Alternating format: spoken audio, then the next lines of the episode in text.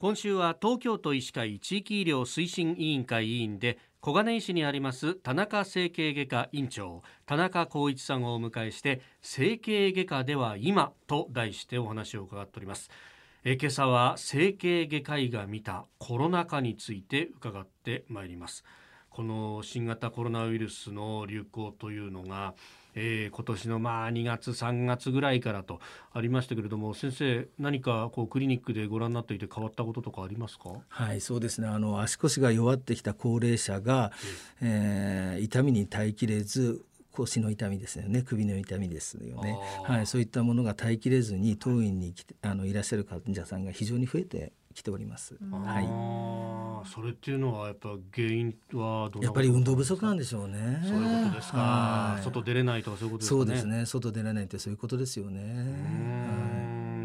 これどうなんですか、このコロナってものがだんだん分かってきて、この運動をそこまで妨げるものかどうかというところ、いや本当に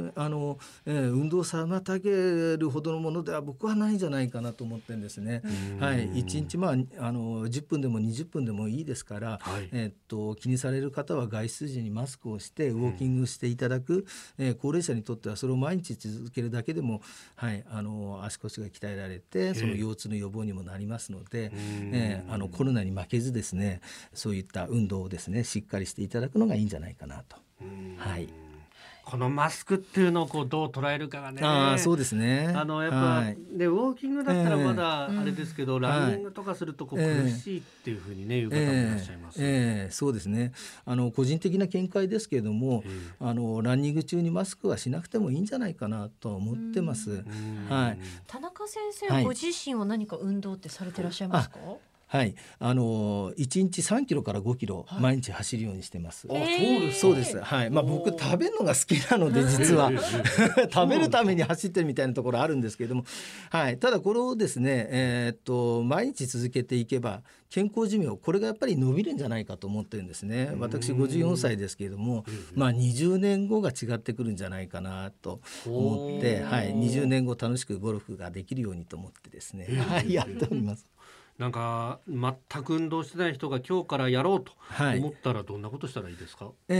やっぱり手軽にきちんと続けられる運動、そういったものがいいのかなと、それを考えると、高齢者であればウォーキングですとか、小金井近辺ではあるんですが、朝そのラジオ体操に公園に集合してみんなでやるとか、そういったことでもはい、平日やってるんですけど、そういうのに参加するっていうだけでも毎日続けることが大事かと思うんですね。毎日続けてればその健康寿命の延伸ということにつながるんじゃないかと思います。あれラジオ体操って真剣にやると結構汗が出ますよ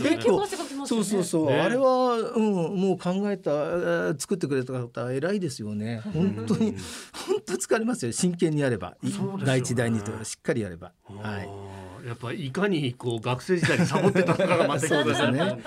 いはい、あとどうですか、最近なんかいろんなゲームとかでね、体を動かすようなやつも出てきてますけど。そうですね、はい、私の子供たちはですね、任天堂のリングフィットアドベンチャーっていうのを使ってですね、あれ楽しくそうそうそう、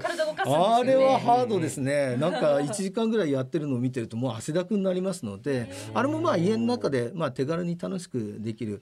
アイテムなんじゃないかなと思います。結構子供と一緒にハマるって言います、ね、はい、そうですね、はいはい、あとこれからこう冬になってきて、さらにこう寒くなってくると体を動かすのがちょっと億劫だなって思ったりもしますけれど、気をつけた方がいいことって何かありますか？はい、そうですね、やっぱり寒くなってくると体の、筋肉が硬くなってくるので、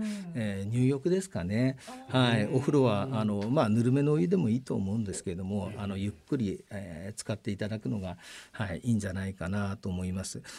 ほど、はい、確かに冬になると外ね寒いからいいやっていう風にね、なりがちですけど、そういう時はお風呂でゆっくりです、そうですね、はい、分かりました。